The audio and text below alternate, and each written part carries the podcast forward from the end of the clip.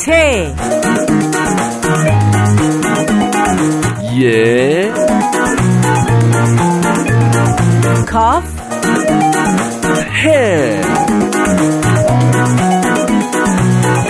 젤티켓.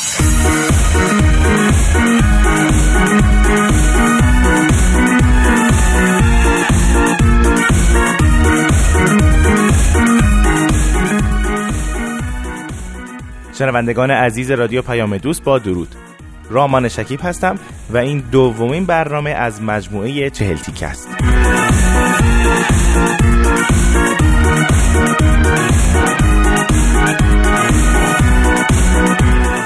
این برنامه به این قصد ساخته شده که داستانهای نویسنده های غیر حرفه‌ای نویسنده هایی که می‌خوان حرفه‌ای بشن و یا کسانی که نویسنده نیستن ولی به داستان نویسی علاقه دارند رو به گوش عموم برسونه و همینطور دریچه‌ای باشه برای انتقال پیام های شما از طریق داستان هایی که می نویسید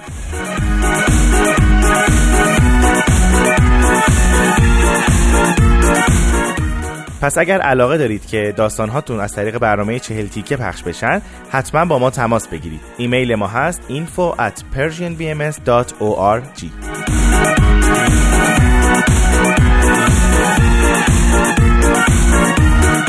نام قصه امروز هست میان سالی. اشکان عزیز نویسنده اون هست و اون رو برای ما فرستاده.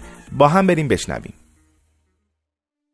عزیزم من دچار بحران میانسالی شدم. این جمله رو امروز صبح هنگامی که شوهرم می‌خواست منو از خواب بیدار کنه به زبون آورد. راستش من همیشه فقط اسمشو شنیده بودم. هیچ وقت به اینکه بحران میانسالی یعنی چی توجه نکرده بودم. اما چون نمی‌خواستم و نمی‌تونستم در اون لحظه جلوی شوهرم سکوت کنم و بی تفاوت باشم گفتم عزیزم چیزی نیست. یکم استراحت کنی خوب میشه. همش واسه آلودگی هوا و این پارازیتاست که تو هوا ول می‌کنن. اما بعد از گفتن این جملات عجیب و خوردن صبحانه کنار همسرم در حالی که زیر چشمی میپاییدمش که شاید عوارضی پیدا کنم از این چیزی که گفت بحران میانسالی رو تو گوگل جستجو کردم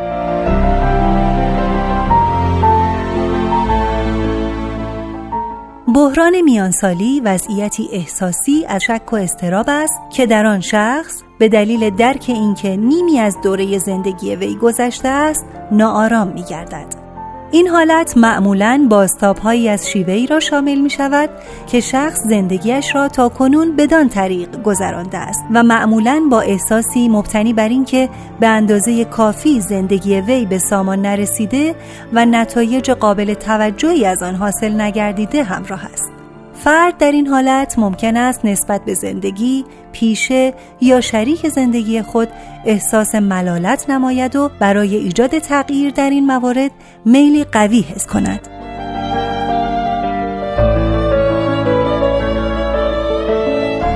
اینو یک صفحه ویکیپدیا به من گفت. جالب این که بالای همین صفحه چند سطر توضیح نوشته شده که این مطالب خیلی منبع معتبری نیست و با دادن اطلاعات صحیح به این صفحه کمک کنید. می‌دونید این مثل چه چیزی میمونه؟ مثل این هشدارایی که روی بسته‌های سیگار می‌نویسن که سیگار سرطانزاست و می‌کشه. چند وقتی میشه که توهم سرطان دست از سرم بر نمیداره.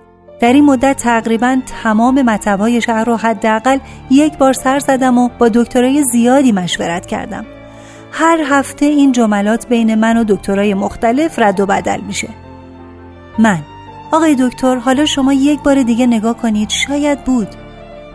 دکتر برای بار صدم عرض می‌کنم خانم من که چیزی نمی‌بینم. دکتر اینو در حالی میگه که سه عدد MRI 14 عدد عکس رادیولوژی، 5 نمونه آزمایش خون و غیره و دو عدد عکس 3 در 4 رو تو دستش داره که یکی عکس خودمه، یکی هم عکس فریبا دوست دوران دبیرستانم که نمی‌دونم چرا اونجا پیش دکتره. من و فریبا هنوزم بعد از این همه سال با هم دوستیم و از گذشته ها با هم صحبت می‌کنیم.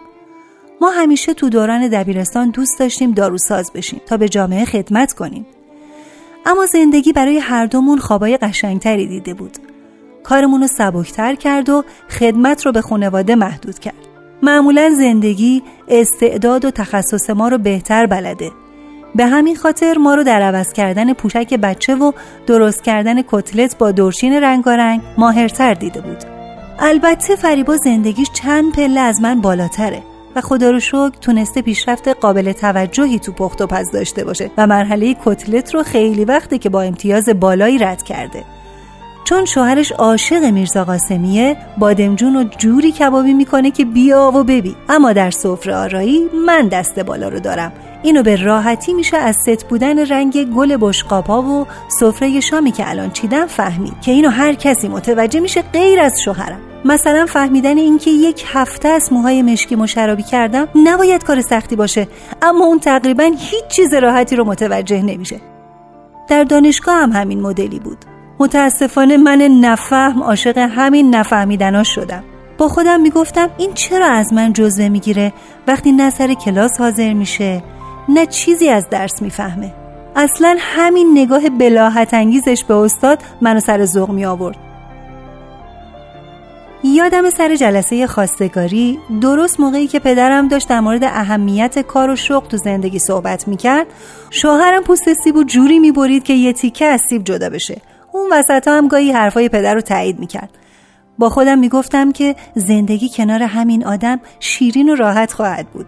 همون شب بعد از رفتن شوهرم و خانوادش پدرم گفت دختر جان پسر همسایه چه ایرادی داشت که برای این مرد یه لاقبا ردش کردی رفت؟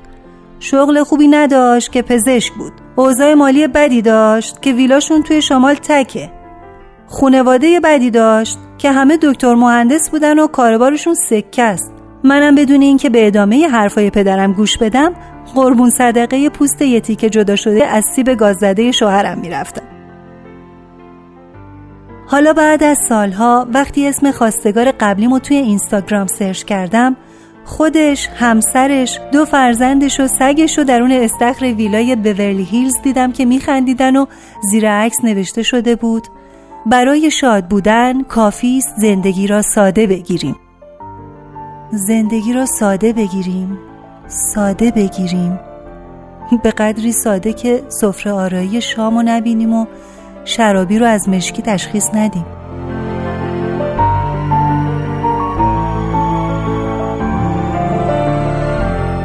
همینطور که چراغ و خاموش می‌کنم به خور و پف شوهرم گوش می‌کنم و تو تاریکی به سقف خیره میشم. عزیزم من دچار بحران میانسالی شدم.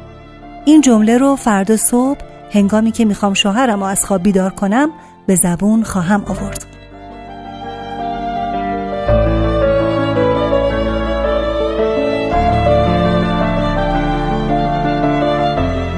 پیش از هر چیز تشکر می‌کنم از همکارم خانم ترانه صمیمی که با صدای صمیمی و دلنشین خودشون داستان میانسالی رو برای ما خوندن. خب عزیزان امیدوارم از این داستان خوشتون اومده باشه. بی صبرانه منتظر داستانهای شما هستیم. می‌دونید که از طریق ایمیل info at persianbms.org می‌تونید داستانهاتون رو برای ما بفرستید. نوشته های شما بعد از بررسی با هماهنگی شما در رادیو پیام دوست و در برنامه چهل تیکه پخش خواهند شد. رامان شکیب هستم و این برنامه چهل تیکه بود. تا هفته آینده خدا نگهدار.